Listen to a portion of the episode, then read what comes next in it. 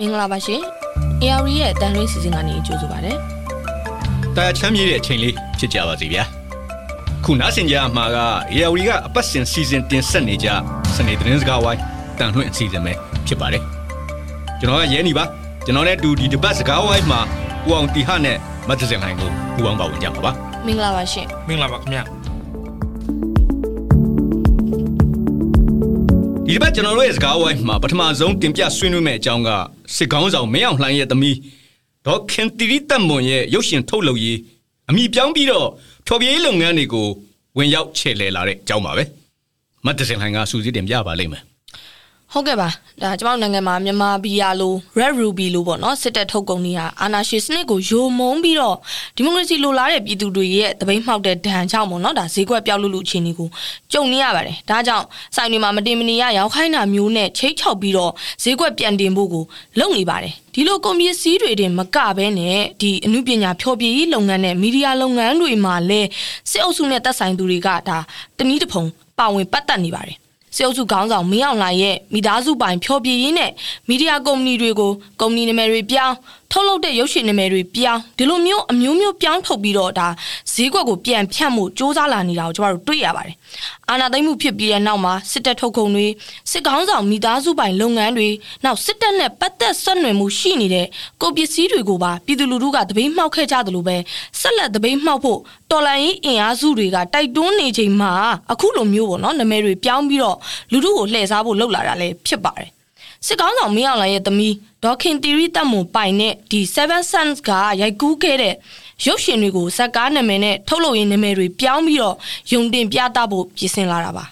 စက်တင်ဘာ22ရက်နေ့ကတနိုင်ငံလုံးမှာပြသခဲ့တဲ့ဒီအချိန်လွန်မိုးဆိုတဲ့ရုပ်ရှင်ဟာကျွန်တော်ရဲ့သူနာမည်နဲ့ရိုက်ကူးခဲ့တဲ့ရုပ်ရှင်ဇာတ်ကားပဲဖြစ်ပါတယ်။အဲ့ဒီဇာတ်ကားကိုဒီ7 Sun ထုတ်လုပ်ရေးကရိုက်ကူးခဲ့တာဆိုပေမဲ့အခုတော့ဒီ SM Winner Entertainment ဆိုပြီးတော့ထုတ်လုပ်ရေးနာမည်ကိုပြောင်းလိုက်ပါတယ်အချိန်လုံးမိုးစကားအဆိုရင်ဒီ SM Winner ထုတ်လုပ်ရေးနာမည်နဲ့သုံးပြီးတော့ဖြန့်ချီလာတဲ့ဒုတိယမြောက်စကားလည်းဖြစ်ပါတယ်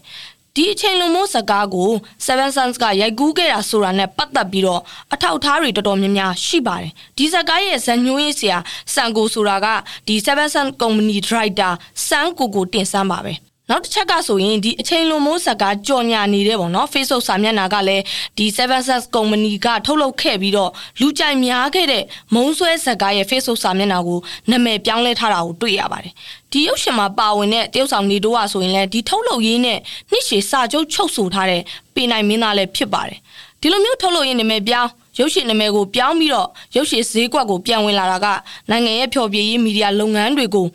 ဆရာနာသိခေါင်းဆောင်မင်းအောင်လှိုင်ရဲ့သမီးတွေကဒါလဝကြီးအုပ်ထိမ့်ချုပ်ဖို့ကြိုးပမ်းနေပြီဆိုတာကိုသတိပေးလိုက်တယ်လို့ပါပဲအမှုပညာနဲ့ဒီမီဒီယာနယ်ပယ်တွေကနေကျမတို့စုံစမ်းသိရသလောက်တော့စစ်ကောင်းဆောင်မင်းအောင်လှိုင်ရဲ့သမီးတွေဟာဒီ SM Winner Production တွေမကဘဲနဲ့စုံမက်ရုပ်ရှင်ထုတ်လုပ်ရေး V7 Entertainment နောက်မြန်မာ Sally 7 W Entertainment တို့ကိုပါထူထောင်ပြီးတော့မီဒီယာလုပ်ငန်းတွေကိုဒါလဝကြီးအုပ်နိုင်အောင်စူးစမ်းနေပါတယ် စုံမရုပ်ရှင်ထုတ်လုပ်ရေးကနေလဲဒါစတုတ်တာမြောက်သွေးကြောမြင့်ဇကားကိုပြီးခဲ့တဲ့ဇူလိုင်လကရုပ်ရှင်တွေမှာပြသခဲ့ပါတယ်အဲ့ဒီရုပ်ရှင်ဟာဆိုရင်လဲဒီ7 Sun Company Director အဖွဲ့ဝင်ကိုဝေမင်းမောင်ကဒီ Executive Producer အနေနဲ့တာဝန်ယူထားတာကိုတွေ့ရပါတယ်အာနာမသိငင်ဒီ2019ခုနှစ်ကတည်းကဒီစစ်ကောင်းဆောင်မင်းအောင်လှိုင်ရဲ့သမီးဒေါခင်သီရိတက်မွန်ကဒီရုပ်ရှင်စကားတွေရိုက်ကူးထုတ်လုပ်တယ်ပေါ့နော်7 Sun Company Limited နဲ့မင်းအောင်လှိုင်ရဲ့ချွေးမ မမျိုးရတနာထိုက်ကရုပ်တံဇလန်းတွဲနဲ့ဒီနိုင်ငံတကာအလှမယ်ပြိုင်ပွဲတွေကိုတင်ဆက်နေတဲ့ Stella 7 company တွေကိုဒါထူထောင်ထားတာပဲဖြစ်ပါတယ်ဒီ7 sound ကဆိုရင်ရုပ်ရှင်လောကကိုဝင်လာကြတဲ့ကနောက်ခံကောင်းတဲ့ကုမ္ပဏီပြီးပြီးဒီအမှုပညာကြီးတွေကိုနှစ်ဆလောက်ပေးတယ်အသုံးစိတ်တွေကိုဒီဖောဖောတီတီသုံးပြီးတော့ဝင်လာတဲ့ကုမ္ပဏီပါ အာနာသိမ့်ပြီးနောက်ပိုင်းမှာလည်းရုပ်တံလိုင်းတွေမှာဒီ7 Suns ကရိုက်ကူးခဲ့တဲ့ရင်ထဲကဒဏ္ဍာကြီးနောက်အိမ်မက်ထဲကအိမ်မက် only you ဆိုတဲ့ဒီရုပ်ရှင်တွေကိုထုတ်လို့ရင်းနာမည်တောင်မဖော်ပြဘဲနဲ့ထုတ်လင်းခဲ့တာကိုလည်းတွေ့ရပါတယ် ဒီလိုမျိုးဇလန်းတွဲအမျိုးမျိုးကိုရုပ်တံလိုင်းတွေကနေလွှင့်နေသလိုရုပ်ရှင်မှာလည်းစကားတွေကိုကြော်ညာအားကောင်းကောင်းနဲ့ထိုးဖောက်ဖို့လုပ်နေပါတယ်။တစ်ဖက်မှာလည်းဒါအမှုပညာရှင်တွေရဲ့လူမှုရေးကိစ္စတွေကိုပုံကြီးချက်မေးထားတဲ့ရုပ်တံတွေနဲ့ဒီလူမှုကွန်ရက်လမ်းကြောင်းကိုထိချုပ်နိုင်ဖို့လုပ်နေပါတယ်။အခုထိဒီ follower 10တန်းရှိနေတုန်းပဲဖြစ်တယ်ပေါ့နော်။ဒီမြန်မာ Sally 7ကလည်း အချိန်လွန်မိုးနဲ့ပတ်သက်နေတဲ့ဒီနေတိုးတို့ချူလေးတို့လိုပရိသတ်စိတ်ဝင်စားမှုများတဲ့တရုတ်ဆောင်တွေရဲ့အင်တာဗျူးတွေကိုဒါဇက်တိုက်လွှင့်ထုတ်နေပါတယ်အဓိကချက်ကတော့စစ်ကောင်းဆောင်မင်းအောင်လှိုင်မိသားစုဝင်တွေပိုင်တဲ့အမှုပညာနဲ့ဒီဖြောပြေးကုမ္ပဏီတွေမီဒီယာကုမ္ပဏီတွေဟာကုမ္ပဏီနာမည်တွေကစလို့ပေါ့နော်ရုပ်ရှင်နာမည်တွေဇလန်းတွဲနာမည်တွေအစုံပေါ့နော်နာမည်ပြောင်းပြီးတော့ပရိသတ်ကိုစတင်လိမ့်လည်လှည့်ပြားနေပြီဆိုတာကိုတွေ့ရပါတယ်ဒီလိုနာမည်ပြောင်းလဲတာရဲ့နောက်မှာ လူလူရဲ့တပိတ်မှောက်ခံရတာကိုရှောင်ဖို့တွေမဟုတ်ဘဲနဲ့မယိုးရှင်းတဲ့နိုင်ငံရေးရည်ရွယ်ချက်တွေပါနေတယ်လို့လဲတော်လိုင်းရေးတိုင်းဝမ်ကတော့တထစ်ချကောက်ချက်ချကြပါတယ်စစ်ကောင်းဆောင်မင်းအောင်လှိုင်ရဲ့သမီးတွေဟာဒီဖြောပြရင်းနဲ့မီဒီယာလုပ်ငန်းကိုပြန်ဝင်လာတာရဲ့အဓိကရည်ရွယ်ချက်ကတော့စစ်ကောင်စီကနိုင်ငံတော်မှာကျူးလွန်နေတဲ့ဒီစစ်ရာဇဝတ်မှုတွေကိုဒီဖြောပြရေးလုပ်ငန်းတွေနဲ့ဖုံးလန်းသွားအောင်လုပ်ဖို့ပါပဲသူ့သမီးပိုင်ဖြောပြရေးလုပ်ငန်းတွေအားကိုးနဲ့နိုင်ငံဟာတည်ငြိမ်နေတဲ့အအောင်ပုံမှန်တိုင်းဖြစ်နေတဲ့အအောင်လဲပုံဖော်ချင်တာပါ အာနာသိန်းကာလာအတွင်းမှာဒါစစ်ကောင်စီရဲ့ဖမ်းဆီးမှုကိုတင်းရှောင်ရင်းနဲ့အမှုပညာတွေဆက်လက်ဖန်တီးနေတဲ့ဒရိုက်တာနာကြီးကတော့ဒီကိစ္စတွေနဲ့ပတ်သက်ပြီးတော့အခုလိုမျိုးသုံးသပ်ပြောထားတာရှိပါတယ်ကျွန်တော်တို့နားဆင်ကြည့်အောင်ပါဒါ7 7ကကျွန်တော်တို့ချုပ်ထားတဲ့စာချုပ်ချုပ်ဆိုထားတဲ့အမှုပညာရှင်တွေဆိုတာအများကြီးပဲလေကျွန်တော်ဆိုတာလေဝုံဝုံရွှေပါမယ်ညီတိုးပါမယ်မြင်းမြတ်အဲ မြင့်မြင့်ပါမယ်ကျွန်တော်တို့အာရွှေရှူးပါမယ်အဲနောက်ကျွန်တော်အကာတိုးတို့ဟိုဟာတို့လည်း ပါကြမယ်ကျွန်တော်တို့ကိုသားညီတို့လည်း ပါကြမယ်ပေါ့နော်ဆိုတော့ဒါကဒါအရင်တည်းကဒါ7 7အနေနဲ့ဒါပတ်စံအများကြီးသုံးပြီးတော့ ဒီဒီအလူမီနီယမ်စာချုပ်ချုပ်ပြီးတော့အဲသူတို့သူတို့သူတို့ဘက်ပါအောင်မလို့သူတို့ကဟိုလှုပ်ထားတယ်အဲဒီလိုမျိုး အကြောင်းအရာတွေက ကျွန်တော်ဆိုလိုတာကလေဟိုပါဘောနော်ဟိုတော်လိုင်းရေးထဲမှာ ထဲထဲဝင်ဝင် ပါဝင်နေတဲ့လူဆိုတာချင်းလေးပါတည်တယ် တော်လိုင်းရေးထဲမှာ စိတ်ဝင်စားနေသေးတယ်ဆိုလို့ရှိရင် ဒါကအလေးနဲ့များတည်တယ်ပေါ့နော် ဆိုတော့ဒီအမြောက်များသုံးချပြီးတော့ ဒီလူတွေကိုနော်အသုံးချပြီးတော့အဲကျွန်တော်တို့ဒေါ်လာရေးကို လူတွေ စိတ်ဝင်စားတော့အောင်ဒေါ်လာရေးဘက်ကို လူတွေ မရောက်တော့အောင် သူတို့ကတော့ဟောက်အဲကျွန်တော်အာယုံလွှဲနေတယ်လို့ပဲ ကျွန်တော်မြင်ပါတယ် အနုပညာလောကဆိုတာက မီဒီယာမှာ အရှိအထွတ်ဆုံးပေါ့နော် အားလုံးဟိုဟိုအားလုံးကိုဟိုလည်းဘယ်လိုပြောလဲမြင်နေရတာပေါ့နော်ဟိုအ ပြီးတော့ကျွန်တော်တို့ဒီအနုပညာ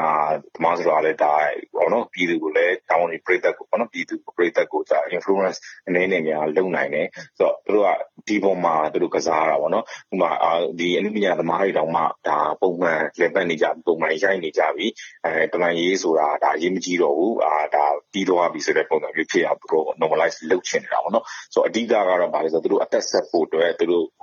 ရှေ့ဆက်သွားဖို့အတွက်ကျွန်တော်တို့ဒီတော်လိုင်းရေးဆိုတဲ့ဟာကို သူတို့မေ့တော့ပြည်သူတွေ အာယုံမရအောင်ပေါ့နော် အာယုံလွှဲတယ်လို့ပဲ ကျွန်တော်ထင်တယ် ပြောလို့ရှိရင် ဒါအဲဘောလို့ခုနက ကျွန်တော်ပြောခဲ့သလို normalize ပေါ့နော် normalize ဒါအခုဟိုဒေါ်လာရေးဆိုတာဟာပြီးသွားပြီ ဒါမရှိတော့ဘူးပေါ့နော်ဒါပုံမှန်အတိုင်းဒါလက်ပတ်နေတယ်ဆိုတဲ့ ပုံစံမျိုး သူတို့သူတို့ဘက်ကတော့ ဒါ လူအများစုသူတို့အဲ့လိုပေါ့နော်ဟိုအဲတကယ်ဟိုမသိနားမလဲတဲ့ လူအများစုသူတို့ဒါကျွန်တော်တို့ဟောပေါ့နော်ဒါ brainwash လုပ်ချင်တာပေါ့နော်ဆိုတော့ဒီလိုပဲ ကျွန်တော်မြင်ပါတယ်ဟု တ်တော်လိုင်းရေးမှာပေါင်းလို့ခက်ခဲလာတယ်ဆိုတာပြန်နေနေနေကြော်လာတဲ့အချိန်မှာအဲကျွန်တော်တို့ဘောနော်တော့နောက်ဆုံးလုပ်လို့ရတာဗာလဲဆိုတော့ကျွန်တော်တို့ဒီဒီလူတက်နေတဲ့ဖွဲ့စည်းနဲ့ကျွန်တော်တို့လုံးဝ involvement မလုပ်ဘူး participation မလုပ်ဘူးဒီလူတွေကထုတ်လာတဲ့ထုတ်ကုန်တွေအားလုံးကိုလည်းကျွန်တော်တို့ဒါပြပြသွားသွား boycott လုပ်ရမယ်ဥပမာမြန်မာပြည်ကကျွန်တော်တို့တော့ receiver ကိုကျွန်တော်တို့ပြပြသွားသွား boycott လုပ်ခဲ့တယ်လို့မျိုးပေါ့နော်ကျွန်တော်တို့ဒီအဲကျွန်တော်တို့စစ်ကောင်စီနဲ့ပတ်သက်နေတဲ့အမှုပညာသမားအမှုပညာရှင်တွေကိုလည်းကျွန်တော်တို့ပြည်သူတွေအနေနဲ့ပြပြသွားသွားဟုတ်ကျွန်တော် file ကိုလုပ်တယ်လို့ဒီဟိုဘောနော်သူတို့မြန်မာသမီးကအာကျွန်တော်တို့ထောင်ထားတယ်ကျွန်တော်ထုတ်လို့ရေးကထွက်လာတဲ့အဲကျွန်တော်တို့အာရုပ်ရှင်ကားတွေနောက်တခြား television series တွေပါတယ်ဆိုလို့ရှိရင်ကျွန်တော်တို့အဲဘယ်လိုမကြည့်ဘဲနဲ့ဘောနော်ဒါကကျွန်တော်တို့ဟိုဘောနော်သူ file ကို ဒါလောက်ရမယ်ပေါ့နော်လုံးမှာလည်းဒါကျွန်တော်တို့ဒါကကျွန်တော်နောက်ဆုံးနီးနဲ့ကျွန်တော်တို့ကျွန်တော်တော်လိုင်းရေးထဲမှာပါဝင်တာပဲပေါ့နော်ဒရိုက်တာနာကြီးပြောသွားသလိုပဲစစ်ကောင်စီကနိုင်ငံကိုထိန်းချုပ်ကင်တွယ်နိုင်ပြီဆိုတာကိုပြသနိုင်မှုဖျော်ဖြေရေးလုပ်ငန်းတွေကိုအသုံးချဖို့စ조사နေတာကတော့ဒါအထင်ရှားပါပဲ။ ဒါကြောင့်မဲ့အဓိကအကြဆုံးအချက်ကဘလို့ပဲနာမည်တွေပြောင်းပြီးတော့ထုတ်ထုတ်အာနာရှင်မိသားစုနဲ့စစ်တပ်ရဲ့ထီးရိပ်အောက်ဖျော်ဖြေရေးလုပ်ငန်းတွေကထုတ်လုပ်ထားတဲ့ရုပ်ရှင်တွေဇလန်းတွဲတွေကိုမကြည့်ရှုမိဖို့တခြားသောလုပ်ငန်းတွေထုတ်ကုန်တွေကိုတပိတ်မှောက်ထားသလိုပဲဆက်လက်တပိတ်မှောက်ကြဖို့လိုတယ်ဆိုတာကိုစစ်အာဏာရှင်စနစ်ကိုစန့်ကျင်သူတွေကတော့တိုက်တွန်းနေသေးပဲဆိုတဲ့အကြောင်းကိုကျွန်မအနေနဲ့ဆွေးနွေးတင်ပြလိုပါတယ် နားဆင်နေကြရတာက ARD ကပတ်စင်စီစဉ်တင်ဆက်နေကြစနေသတင်းစကားဝိုင်းအတန်လွှင့်အစီအစဉ်ပဲဖြစ်ပါတယ်ဒီတစ်ပတ်ကျွန်တော်တို့ရဲ့စကားဝိုင်းမှာဒုတိယမြောက်တင်ပြဆွေးနွေးခြင်းတဲ့အကြောင်းအရာကတော့ဝင်ငွေခန်းချောက်လာတဲ့စစ်ကောင်စီဟာအခွန်တွေကိုတိုးမြင့်ကောက်လာတယ်လို့မြန်မာပြည်အားလို့စစ်တပ်ထုတ်ကုန်တွေကိုလည်းတနက်ပြရောင်းချလာရတဲ့အထိဖြစ်နေရတဲ့အကြောင်းပါပဲကိုကိုအောင်တီဟကဆွေးနွေးသုံးသပ်ပါလိမ့်မယ်ဟုတ်ကဲ့ပါစစ်ကောင်စီကတော့နိုင်ငံတော်ဝန်ကျေပြန့်လာနေတဲ့တိုက်ပွဲတွေရဲ့ ပြည်တွင်းပြည်ပနိုင်ငံရေးဖိအားတွေကလည်းများဒီကြားတဲ့ကစစ်ကောင်စီဖွဲ့ဝင်ထိပ်ပိုင်းခေါင်းဆောင်တဦးဖြစ်တဲ့ဒုတိယဗိုလ်ချုပ်ကြီးမိုးမြင့်ထွန်းရဲ့ဒါဒေါ်လာလက်စားတဲ့ကြရက်တွေကြောင့်နေပြည်တော်မှာအော်အော်တောင်းနေနေဖြစ်ခဲ့ရပါသေးတယ်အခုလည်းသူတို့လက်ထက်နှစ်နှစ်ခွဲကျော်ကာလအတွင်းမှာဖြိုပြင်းတဲ့ပြိုကျပျက်စီးလာနေတဲ့တိုင်းပြည်စီးပွားရေးကြောင့်ပြည်သူတွေမှာလည်းစီတိုးစံတိုးစားရတဲ့ဘဝတွေရောက်နေကြရလို့အာဏာသိမ်းစစ်ကောင်စီဘက်မှလည်းဗန်နာငွေအကြက်တွေကပို့ပြီးတော့ကြီးမားလာနေပါတယ်ဒါကြောင့်ပဲအခွန်တွေတိုးမြင့်ကောက်ခံဖို့ကိုသူတို့တွေစီစဉ်လာနေပြန်ပါတယ် လာမယ့်နှစ်မှာအခုကောက်ခံနေတဲ့ကြောင်မြတ်လုပ်ငန်းလိုင်စင်ကြီးတွေကိုခေတ်ကာလနဲ့ညီညွတ်မှုမရှိတာကြောင့်ဆိုပြီးအခုနှုံးထားတဲ့6ဆကျော်လောက်တိုးကောက်သွားဖို့လုပ်နေပါတယ်စစ်ကောင်စီတပ်သူတွင်ဝင်ကြီးဌာနလက်အောက်ကမြန်မာကြောင်မြတ်ရတနာရောင်းဝယ်လုပ်ငန်း MGE ကလုပ်ငန်းရှင်တွေကိုဒီလိုမျိုးတိုးကောက်မယ်ဆိုတာကိုစက်တင်ဘာလ15ရက်ရက်စဲတုန်းကအကြောင်းကြားထားပါတယ်တိုးမြင့်ကောက်ခံမဲ့နှုံးထားတွေကလည်းကြောင်မြတ်အချောတန်နဲ့လက်ဝက်ရနာရောင်းဝယ်လိုင်စင်ကိုကျပ်9000ကောက်ခံနေရကနေကျပ်3သိန်းထိ အချောတန်နဲ့ရုပ်ထုထွင်းလိုင်စင်ဆိုရင်ကျပ်3000ကနေကျပ်2သိန်းကိုပြောင်းလဲမယ်။ကြောင်မြက်အရိုင်းနဲ့အချောရောင်းဝယ်လိုင်စင်ဆိုရင်လည်းကျပ်3000ကနေအခုဆိုရင်ကျပ်3သိန်းခွဲထိတိုးမြင့်ကောက်ခံသွားမှာလည်းဖြစ်ပါတယ်။နောက်ပြီးတော့မော်တော်ယာဉ်မှတ်ပုံတင်ခြင်းဆိုင်ရာလိုင်စင်ကြီးတွေကိုလည်းတိုးကောက်အောင်မှာပါ။ယာဉ်မျိုးစားပေါ်မူတည်ပြီးတော့ကိုပိုင်ယာဉ်တစ်စီးကိုကျပ်9000အငှားယာဉ်တစ်စီးဆိုရင်ကျပ်3သိန်းထိတိုးမြင့်ကောက်ခံသွားမှာပါ။ဒီနှုံသားတွေဟာဆိုရင်လည်းအခုလက်ရှိကောက်ခံနေတဲ့နှုံသားတွေထက်3စားကျော်လောက်ထိတိုးမြင့်ထားပါတယ်။ ဒါအပြင်ပုဂ္ဂလိကဆေးရုံတွေမှာအလုပ်လုပ်နေကြတဲ့ဆရာဝန်တွေသူနာပြုတွေကိုလည်းဒါလစာငွေတွေကဝင်ဝင်ခွန်200ခိုင်နှုန်းပေးဆောင်ရတော့မှာပါဒီဝင်ဝင်ခွန်ရဲ့လစာငွေတွေကိုလစာမပေးခင်တည်းကတခါတည်းနှုတ်ယူထားဖို့အထိကိုစစ်ကောင်စီကပုဂ္ဂလိကဆေးရုံတွေကိုညွှန်ကြားထားပါတယ်တိုင်းပြည်မှာအလောက်ကန်ရှားပါလို့ပြည်ပထွက်ပြီးနိုင်ငံခြားအလုပ်လုပ်နေကြတဲ့လုပ်သားတွေလည်းမလွတ်ပါဘူးနိုင်ငံအစိုးရချင်းသဘောတူညီချက် MOU စနစ်နဲ့တွားရောက်အလုပ်လုပ်ကင်ကြတဲ့မြန်မာလုပ်သားတွေဟာသူတို့ရဲ့လစာငွေတွေက 25ရာခိုင်နှုန်းကိုလစဉ်မိသားစုဝင်စီကိုပြန်ပို့ခိုင်းပါတယ်။လစဉ်မဟုတ်လို့ရှင်3လတစ်ချိန်3လစာပေါင်းပြီးတော့ငွေလွှဲရမှာဖြစ်ပါတယ်။ဒီညွန်ကြားချက်ကိုလိုက်မနိုင်ရင်ဒီပောက်ကိုအလုတ်လုတ်ခွင့်3နှစ်ပိတ်မယ်လို့လဲစစ်ကောင်စီကဖိအားပေးချင်းချောက်ထားပါသေးတယ်။ဒါဟာပြည်ပမှာတွားရောက်အလုတ်လုတ်ကန်နေတဲ့မြန်မာနိုင်ငံသားတွေရဲ့ငွေလွှဲတွေကိုခေါင်းပုံဖြတ်မှလည်းဖြစ်ပါတယ်။ဘယ်လိုခေါင်းပုံဖြတ်မှလဲဆိုရင်ပြင်ပငွေလဲနှုန်းထက်နဲတဲ့ဘိုးဘန်ပေါက်စင်းနဲ့ဖြတ်ချပြီးငွေတွေကိုဖြတ်ယူမှာပါ ဒါပြင်စစ်ကောင်စီဟာအာဏာသိမ်းပြီးကြတဲ့ကပြည်သူတွေရဲ့လျှက်စစ်မီမိသားကမဆောင်တာနဲ့အခွန်ပေးဆောင်တာတွေမရှိဘဲနဲ့တပိတ်မောက်မှုဒဏ်တွေကိုလည်းခံနေရပြန်ပါတယ်အခုတော့ပြည်တွင်းမှာရေကူမီးကုန်တွေကိုလည်းစစ်ကောင်စီကတိုးကောက်ဖို့ကြံစည်လာပါတယ်ရန်ကုန်မြို့ကန်တွေရဲ့ပြောပြချက်အရဆိုရင်အခုနောက်ပိုင်းမှာအိမ်သုံးရေကုန်ဘိုးကအရင်တုန်းကတစ်လောက်ကိုကျပ်တစ်ထောင်လောက်ပဲပေးနေရတာကနေအခုဆိုရင်ကျပ်3000ဝန်းကျင်ထိရှိလာနေပါပြီနောက်ပြီးတော့စစ်ကောင်စီမှာနိုင်ငံသားငွေရလဲအဝင်နှဲလာနေလို့ လက်ကျန်ရှိနေတဲ့နိုင်ငံသားငွေရလဲတအီးနဲ့ခန်းချောက်လာနေပါပြီအဲ့ဒီအတွက်ငွေရပေါက်ရလန်းမှန်သမျှကိုသူတို့စီငွေအင်အောင်လုံနေရတာလည်းဖြစ်ပါတယ်နိုင်ငံရေးကမတိမငိမ်စီးပွားရေးကကြာဆင်းအလောက်ကန်ကရှားပါအိမ်မှာရှိတဲ့လူပေါက်စီအလုတ်လုံနေတောင်မှအခုကုံစိမ်းတို့နဲ့ထမင်းမွားကြတော့တဲ့ပြည်သူတွေအတွက်ကတော့စစ်ကောင်စီရဲ့အခွန်ခတွေတိုးမြင့်ကောက်ခံမှုကဒီလိုမျိုးအခြေခံလူဒန်းစားဝင်ဝင်နဲ့အိမ်တော်စုတွေအပေါ်ကိုဝင်တော့ဝင်ဘိုးတွေပို့ဖြစ်စေပြီးတော့လူမှုစီးပွားဘဝတွေမှာ အကြက်တဲတွေပို့ပြီးဆက်ရောက်လာစေတော့မှာပဲဖြစ်ပါတယ်အခွန်ဆိုတဲ့သဘောတရားအရနောက်ဆုံးစားသုံးသူကပဲပေးဆောင်ရတာပါလုပ်ငန်းတွေဆိုတာကရေကွန်မီးကွန်တွေအစဘာအခွန်ပဲတိုးကောက်ကောက်သူတို့ရဲ့ထုတ်ကုန်ဒါမှမဟုတ်ရင်ဝန်ဆောင်မှုရဲ့ဈေးနှုန်းတွေမှာအခွန်ပေးရတာတွေကိုထည့်ပေါင်းမှာဖြစ်ပါတယ်အဲဒီတော့စားသုံးသူကပဲဒီဒဏ်တွေကိုခံရတော့မှာဖြစ်ပါတယ်အခုလိုအခွန်တွေတိုးကောက်လာနေရတာကလည်းကျွန်တော်ပြောခဲ့တဲ့လိုဘန်နာရေးအချက်တဲနဲ့ပြည်သူတွေရဲ့အခွန်ပေးဆောင်တာတွေမရှိသလိုမဆန်လိုင်းဆွေးနွေးတင်ပြခဲ့တဲ့လို စစ်တပ်ရဲ့ထုတ်ကုန်တွေသူတို့တွေနဲ့ပတ်သက်ဆက်နွယ်တဲ့စီးပွားရေးလုပ်ငန်းတွေပါတပိတ်ဖောက်ခံနေရလို့လည်းဖြစ်ပါတယ်စစ်တပ်နဲ့ပတ်သက်တဲ့ကုမ္ပဏီတွေကထုတ်လုပ်တဲ့ကုန်ပစ္စည်းတွေကိုအများပြည်သူတွေရဲ့တပိတ်မှောက်မှုကလည်းအခုချိန်ထိကိုချေချင်ပြက်ပြက်ရှိနေတဲ့ဖြစ်တာကြောင့်မြန်မာပြည်ကကြာဆုံးတာကိုဒါစစ်ဗိုလ်ချုပ်တွေကလည်းတော်တော်စိတ်ဆိုးနေပုံရပါတယ်။ဒါကြောင့်ပဲစစ်ယူနီဖောင်းတွေစစ်လက်နက်အပြည့်စုံတဲ့စစ်ကောင်စီတပ်သားတွေကိုရန်ကုန်ကစူပါမားကတ်တွေ စတိုးဆိုင်တွေနဲ့စားတောက်ဆိုင်တွေကိုဈေးလွတ်ပြီးဒီဇိုင်းဝင်ဒီဇိုင်းထွက်မြန်မာပြည်ယာကိုပြန်တင်ရောင်းမှုကိုမာကတင်ဆင်းခိုင်းမြန်မာပြည်ယာတစ်လုံးကြီးတောင် promotion တွေအောင်မှပေးခိုင်းနေပါသေးတယ်။တော်လိုင်းအင်အားစုတွေဘက်ကလည်းစစ်တပ်ထုတ်ကုန်၈ခုဖြစ်တဲ့မြန်မာဘီယာအဒမန်ကိုအဖျော်ရမကာတွေမန်လေးဘီယာနဲ့ run ဘလက်ရှိဘီယာအာမီရန် red ruby secret နဲ့ premium go secret စတာတွေကိုအချိန်2လအတွင်းမှာဝင်ငွေ80ရာခိုင်နှုန်းထိရော့ချသွားဖို့အထိကိုတပိတ်မှောက်ကြဖို့တိုက်တွန်းနေကြပါတယ် ဒီလိုချင်းတွေပြင်စစ်ကောင်စီကကျေပြန့်လာနေတဲ့တိုက်ပွဲတွေကြောင့်စစ်အုံးစည်းတွေကမြင့်တက်လာနေပေမဲ့ပြည်တွင်းအခွန်ကောက်ခံရရှိမှုကနည်းပြည်ပချင်းငွေတွေမရတော့အကြောင်းဗန္နာငွေအချက်တဲကပူပူပြီးတော့စိုးဝါလာနေပါတယ်မျိုးသားညီညွတ်အစိုးရ UNG ရဲ့အဆိုအရဆိုရင်စစ်ကောင်စီကအာဏာသိမ်းပြီးနောက်ပိုင်းမှာလိုအပ်လာနေတဲ့ဗန်နာငွေကိုဖြည့်တင်းဖို့အတွက်2021ဖေဖော်ဝါရီလကနေ2022ဒီဇင်ဘာလကုန်ထိနှစ်နှစ်တာကာလအတွင်းမှာငွေဆက်ကူကျပ်ဘီလီယံ2000ထိကိုရိုက်ထုတ်ထားခဲ့တယ်လို့ဆိုပါတယ် ဒီလိုဆိုတော့စစ်ကောင်စီရဲ့အခွန်တိုးကောက်တာရဲ့ဗန်နာငွေအကြက်တဲကဘလောက်ထိကိုဖြစ်နေပြီလဲစတာတွေနဲ့ပတ်သက်ပြီးတော့ပြည်တွင်းမှာရှိနေတဲ့စီးပွားရေးပညာရှင်တဦးကတော့အခုလိုပြောပြထားတာရှိပါတယ်ကျွန်တော်တို့တူတူနားဆင်ကြည့်ကြအောင်ပါဒီကရကတော့ပေါ့ဗျာသူကဘယ်လိုလုပ်လဲဆိုရှင်ဒီဒီအခွန်တိုးကောက်တယ်ဆိုတဲ့အကြောင်းတရားတာပေါ့နော်အခုကဒီ2000တန်တွေကဟိုသူတို့ရိုက်ထုတ်ပြန်တယ်ရိုက်ထုတ်လိုက်တော့ပေါ့နော်ရိုက်ထုတ်လိုက်တဲ့အခါကျတော့ သူကဒီ inflation နဲ့မှာရောက်နေတာပေါ့နော်အဲရောက်လာတဲ့အခါကျတော့ဝေးဒီပမာဏအကြီးဖြစ်လာတယ်အဲ့တော့ဒီဝေးဒီပမာဏကတော့ဒီဝေးဒီပမာဏအတိုင်းသာဆက်ထားမယ်ဆိုလို့ရှိရင်မနက်ဖြန်ငွေကြီးတွေအတွက်ကိုပေါ့ပေါ့ပေါက်ပါတကယ်ပြရပေါက်ပါအဲရပေါက်ပါလာတော့ဒီပေါက်ပါလာတဲ့ဒီကိုဟိုဖြည့်ရှင်းနိုင်တဲ့ညီကျန်းကညီလန်းနေတော့ရှိတာပေါ့နော်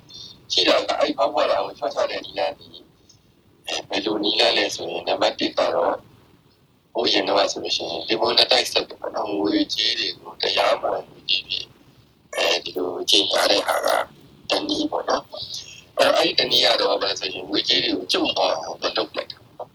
အဲဒါပေမဲ့အဲ့လိုခုလိုသူတို့ဒီလိုဝေကြီးတွေကို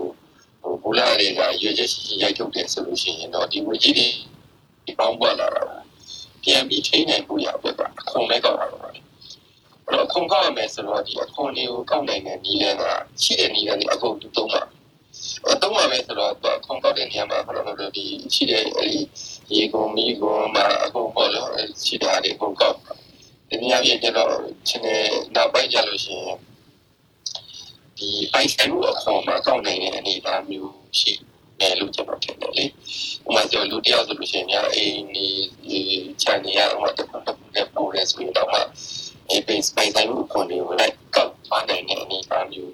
ဖြစ်တယ်ပေါ့နော်။ဒါကကတော့ဒီတောင်းတောင်းတဲ့နေထုတ်လိုက်တဲ့အတွက်ကြောင့်ဟို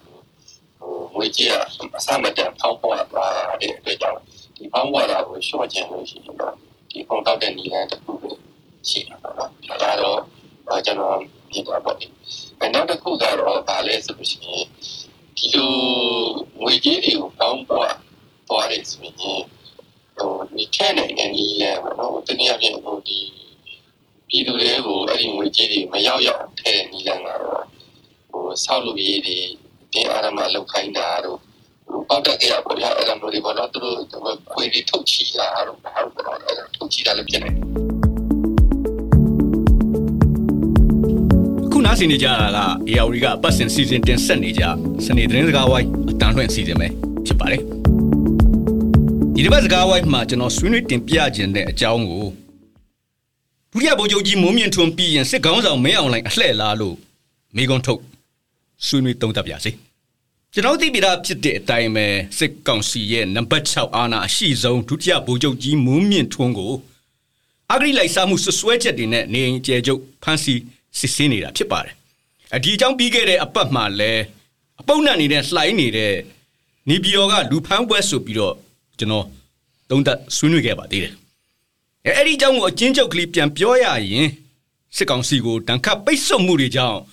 တစတစရှားပါလာနေတဲ့နိုင်ငံသားငွေကိုစနစ်တကျစီစစ်သုံးဆွဲနိုင်ဖို့ဆိုပြီးတော့တာဝန်ပေးခံရတဲ့မုံမြင့်ထွန်းဟာ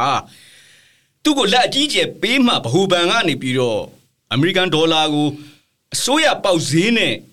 စီးပွားရေးလုပ်ငန်းရှင်တွေဝယ်ယူရေးမျက်နှာသာပေးခဲ့တာဖြစ်ပါတယ်။ဒါကြောင့်သူဥဆောင်ကြီးကြပ်နေတဲ့မြန်မာနိုင်ငံယင်းနှိမ့်မြုံနှံမှုကော်မရှင်ကုန်သွယ်မှုနဲ့ကုန်စည်စည်းစိမ်မှုများမြန်ဆန်မှန်ကန်ရေးဗဟိုကော်မတီနဲ့နိုင်ငံသားသုံးငွေကြီးကြပ်မှုကော်မတီတွေရဲ့ဥက္ကဋ္ဌယာဒူးတာဝန်တွေကိုဗိုလ်ချုပ်ကြီးမြာထုံးမှုကိုလွှဲပြောင်းပေးကြောင်း စက်တင်ဘာ18ရက်နေ့နေ့စွဲနဲ့စစ်ကောင်စီကထုတ်ပြန်ကြေညာခဲ့ပါတယ်။အဒီလိုယာရုအပြောင်းလဲကိုဘာကြောင့်လုပ်တယ်လဲနဲ့အဖမ်းဆီးတွေအကြောင်းတော့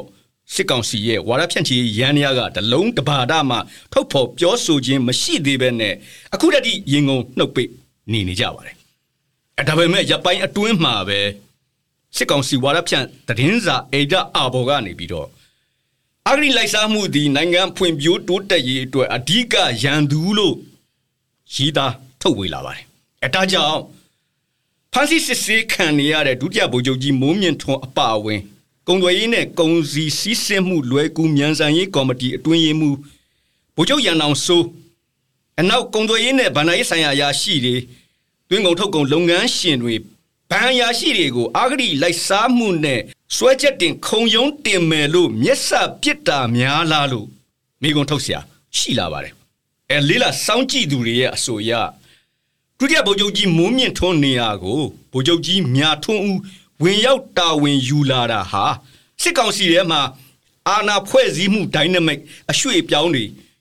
ဖြစ်နေတယ်ဆိုတာကိုထင်ဟပ်တာလို့ဆိုကြပါတယ် တကယ်တမ်းမှာလည်းအာဂရိမှုနဲ့ဖေရှားခံရတဲ့မိုးမြင့်ထွန်းဟာစစ်ကောင်းဆောင်မင်းအောင်လှိုင်ကိုအထူးယုံကြည်သူဖြစ်ပြီးတော့မင်းအောင်လှိုင်ပြီးရင်တက်ချုပ်ယာရုကိုစက်ခံမဲ့သူလို့နာမည်ကြီးနေတဲ့သူပါတစ်ဖက်မှာကြတော့လေမြာထွန်းဦးဟာမင်းအောင်လှိုင်ကိုတက်ချုပ်အရာခန့်ခဲ့တဲ့တက်ချုပ်ဟောင်းဦးတန်းရွှေအငိမ့်စားယူချိန်မှာယာရုစင်လိုက်မင်းအောင်လှိုင်နဲ့စိုးဝင်းပြီးရင်တက်ချုပ်ယာရုစက်ခံဖို့တန်းစီထားခဲ့သူလို့ နာမည်ကြီးနေတဲ့သူပါအဲဒါပေမဲ့မင်းအောင်လှိုင်ဟာတက်ချုပ်ယာရူးကိုထွက်မပေးယုံနဲ့မကပဲနဲ့လူလူကရွေးကောက်တင်မြောက်ထားတဲ့အယက်သားဆိုးရကိုပါအာနာသိမ်းယူခဲ့ပြီးတော့မုံမြင့်ထွန်းလိုသူ့နောက်လိုက်တွေကိုယာရူးတိုးမြင့်ခံထားနေခဲ့တာပါအချိန်ထဲမှာသူ့ပြိုင်ဘက်လိုဖြစ်နေတဲ့ဒုတက်ချုပ်စိုးဝင်းအာနာသိန်းကြီးမှာကာဝေးရေးဝင်ကြီးဖြစ်ခဲ့တဲ့မြာထွန်းဥတို့လူလူတွေကိုကြောင်ထိုးခဲ့ပါတယ် နေပြည်တော်ကအတွင်းသတင်းတွေအရဆိုရင်ဒုတက်ချုပ်စိုးဝင်းဟာထွက်စာတင်ထားတာကြာပြီဖြစ်ပြီးတော့မင်းအောင်လှိုင်နဲ့စိုးဝင်းကြားဆက်ဆံရေးကိုဂျားကနေပြီးတော့ဦးသိန်းစိန်ကြီးမှုတဲ့အငိမ့်စားဗိုလ်ချုပ်အုပ်စုကဝင်ရောက်ညှိနှိုင်းပေးနေရကြောင်းသိရပါတယ်။မြတ်ထုံးတို့တော့အာနာသိန်းတက်တန်နောက်ဆုံး6လထတ်တိုးရမှာပို့ဆောင်ဆက်သွယ်ရေးဝင်ကြီးဖြစ်ရှော့ချခဲ့ပါတယ်။အဲဒါကြောင့်ဒီလို တက်ကြွကြက်ဖဖြစ်နေတဲ့မုံမြင့်ထိုးကိုဖြုတ်ချပြီးတော့လုတ်ပိုင်ခွင့်အာဏာရှော့ချကန့်သက်ခံထိနေတဲ့ဗိုလ်ချုပ်ကြီးမြတ်ထုံးပြန်တက်လာတာဟာစစ်ကောင်စီဥက္ကဋ္ဌမင်းအောင်လှိုင်ရဲ့အာဏာကိုကန့်သက်ခံထိတာလို့ယူဆရင်မမှားပါဘူးဒီနေရာမှာမေးစရာရှိတာကတော့မင်းအောင်လှိုင်ရဲ့အာဏာကိုဘသူကကန့်သက်နိုင်မှာလဲဆိုတာပါကျွန်တော်အနေနဲ့ကတော့နေပြည်တော်ကစာဖတ်သူကြီးကိုပြင်းမြင်အောင်မိပါတယ် အသက်60ကျော်အငိမ့်စားအာနာရှင်ဟောင်းဦးတန်းရွှေဟာမိစာကုံရေခမ်းတော့မယ်ဆိုပြီးတော့ short တွက်လို့မရပါဘူးစစ်တပ်မှာဩဇာဆက်ညောင်းနေတယ်လို့မျိုးအထူးသဖြင့်စစ်ကောင်းဆောင်မင်းအောင်လှိုင်နှစ်စင်ကြော့နေရတဲ့ဦးသိန်းစိန်အမှုပြုတဲ့အငိမ့်စားစစ်ဗိုလ်ချုပ်ဟောင်းနေစီကတဆင့်ဖြစ်ပါတယ်ဦးတန်းရွှေဟာဒီနေ့ဖေဖော်ဝါရီလအတွင်းမှာလူမြင်ကွင်းမှာပြန်ပေါ်လာခဲ့တာကိုမှတ်မိကြအောင်ပါပါ စစ်ကောင်းဆောင်မင်းအောင်လှိုင်ဖျားလို့နာမည်ကြီးနေတဲ့နေပြည်တော်ကမာရဝီဇီယာရုပ်ပွားတော်ကြီးကို လာရောက်ကြည့်ရှုသွားခဲ့တာပါအတူဟာကျမ်းမာရေးကောင်းနေပုံရပြီးတော့ဒီလိုပြန်ထွက်လာတာဟာသူ့ကိုထောက်ခံသူအတိမ်အနက်ကိုစမ်းသပ်ဖို့နဲ့တတွင်းအကွဲအပြဲတွေအပေါ်မှာအုပ်စီးမိရအောင်အငိမ့်စားဗိုလ်ချုပ်အုပ်စုရဲ့စီစဉ်မှုကြောင့်လို့သုံးသပ်မှုတွေရှိခဲ့ပါတယ်အဒါအပြင်လုံးဝမမျှော်လင့်ထားပဲနဲ့ ဦးတန်းရွှေဟာမေလ2ရက်နေ့မှာနေပြည်တော်လာရောက်ခဲ့တဲ့တရုတ်နိုင်ငံသားရေးဝန်ကြီးချင်းကန်းကိုလက်ခံတွေ့ဆုံခဲ့ပြီးတော့တရုတ်နိုင်ငံပိုင်းဝါရဖြန့်ချီရန်ရတွေကလည်းတရုတ်မြန်မာဆက်ဆံဖွံ့ဖြိုးတိုးတက်ရေးမှာဦးတန်းရွှေရဲ့ဆောင်ရွက်ချက်တွေကိုတန်ဖိုးထားတယ်လို့ရှုံးရှုံးဝေအောင်ချီကျူးဂုဏ်ပြုခဲ့ပါတယ်။အချိန်တည်းမှာပဲတရုတ်ရဲ့အကျိုးစီးပွားတွေကိုကာကွယ်ဖို့နဲ့မြန်မာနိုင်ငံဒီမိုကရေစီလမ်းကြောင်းပေါ်ပြန်လျှောက်ရေး